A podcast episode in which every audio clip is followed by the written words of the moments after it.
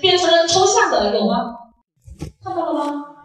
他的思维是有一个逆向逆向思维的，是不是？前面都是越来越大，越来越大，越来越长，好，反而两个短的了，这叫逆向思维。完了以后，最后的时候，他量的却是一个抽象的声音了。你看，抽象思维，对不对？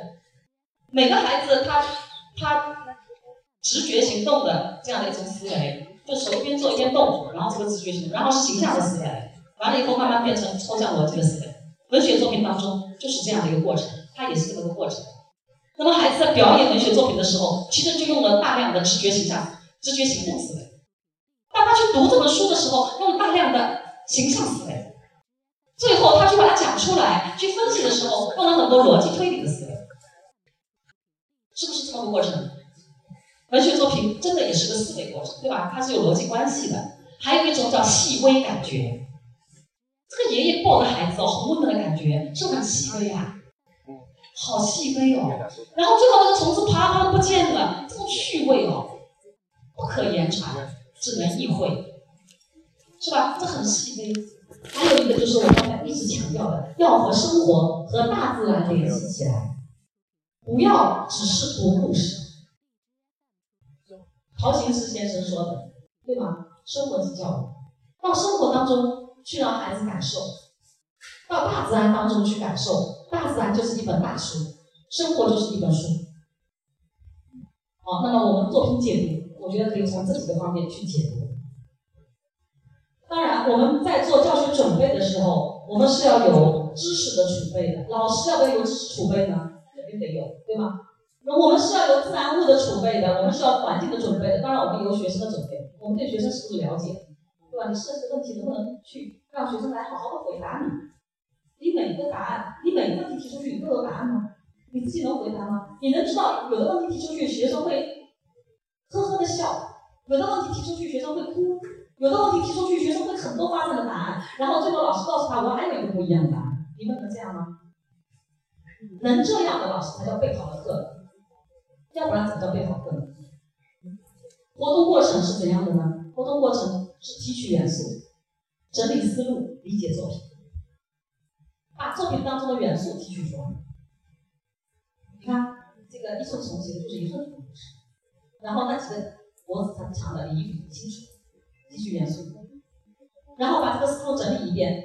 你像那个刚才讲的苍蝇一分钟的生命，你们可以整理一遍，苍蝇通过哪些地方，每个地方都把它弄出来，不就是一个思路吗？对吧？最后的时候，苍蝇就实现他的梦想了，这就是他的思路。这样才可以理解作品。没有这样的整理，孩子不会理解作品。方法呢，当然很多的。我不知道现在你们幼儿园用什么方法，反正游戏是肯定要用的。语言文学语言就是一场游戏，讲故事就是游戏的一个一个样子，故事游戏，对吧？然后这个绘画肯定也要的。这个失落的一角这个故事是不是可以绘画？很多啊，很多。然后续编故事、讨论、追问等等这些肯定都是要的。活动的延伸肯定也是要的。刚才讲过了，我们知识要迁移。我们场景也要迁移，当然，我们也是多元的一种整合，对吧？我们不光是课堂教学，我们不光是一种手段，我们不光是学习一种元素，不是的。那么，家庭当中的话，老师是可以启发孩子和家长们进行一些亲子讨论的，涉及到的一些主题，涉及到的一些相对的话题，在家里边是可以进行讨论的。像爷爷的故事，我们在家里面是可以好好的讨论的，对吧？爷爷跟我相处会做哪些事情？我的爷爷又是怎样的爷爷呢？话题太多了。然后最后的话，我觉得还提醒老师要做一个成果的收集。很多老师做完了，做的很辛苦，但是没有收集，等到上面来检查的时候，发现没有了。其实成果的收集很重要。这个区别的故事，你可以把它收起来，甚至有的可以录音录下来。当你做了一些。自然物的话，这些物品你可以把它摆放出来，种子收集全部要放起来。你讲小种子的故事，肯定要收集很多种子的。然后你这一架子都是种子，这些种子都是为了讲小种子的故事你准备的，这也是你的成果。然后你去讲绘画，你在这个过程当中，小青虫的梦，比如说，然后我们就画了很多梦，这个梦是我的一个绘画作品，我们也可以收集起来的。然后我们还可以有一些朗读，我们过程当中拍的照片、拍的录像，然后我们还有一些活动的过程当中，孩子的想法、老师的想法，我们记录下来。我们把这些所有的打个包，装起来，上面贴上一个标签，叫做“一寸虫”，把所有的和一寸虫有关的全放在一个包里头。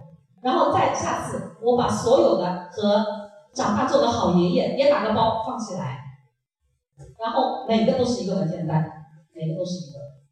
我现在我自己就这么做的，每个都是一个。所以每堂课都是一个丰富的一袋资料。如果要写论文，如果要检查，样样都有，什么都有。这样的话，你的工作会觉得很有意义的。你不这样做，你反而会觉得枯燥的。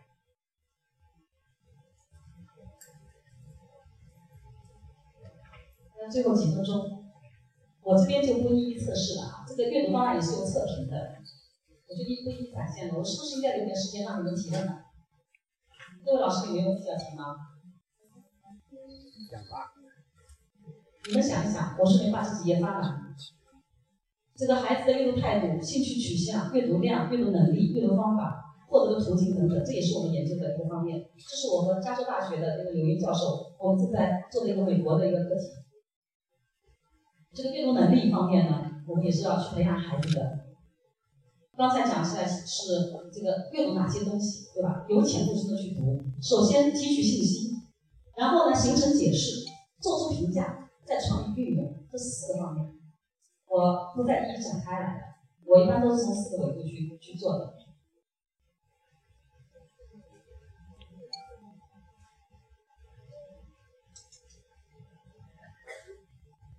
人物的角色、时间、地点、片段、语言、对话，这些呢都是属于信息提取，就最浅的一层信息提取。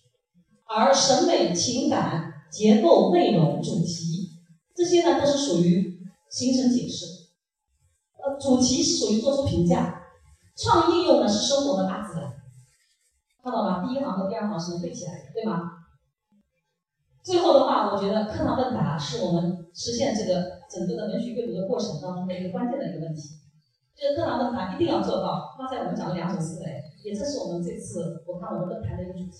那就是思维，对吧？那发散的思维，追问的思维。文学要的是发散的思维，追问的思维。当然也有个求异的思维。我我这里强调两种，我觉得最重要是这两种：发散，然后还有一个就是追问。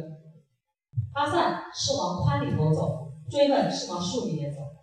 我们让孩子的提问变得又宽泛又能够深邃一点，这样是不是更好？是吗？好，那么今天呢，我就讲到这里。这一天的时间。我希望能够听到我们各位老师的一些想法，有没有老师要提问的？有吗？呃，我觉得，我觉得是这样子的，因为我呢是一个从幼儿园的一线过来的人，所以我自己自认为，你们在幼儿园当中工作当中的，我们这还也没什么大问题。好像我在我幼儿园，但是我也经常的。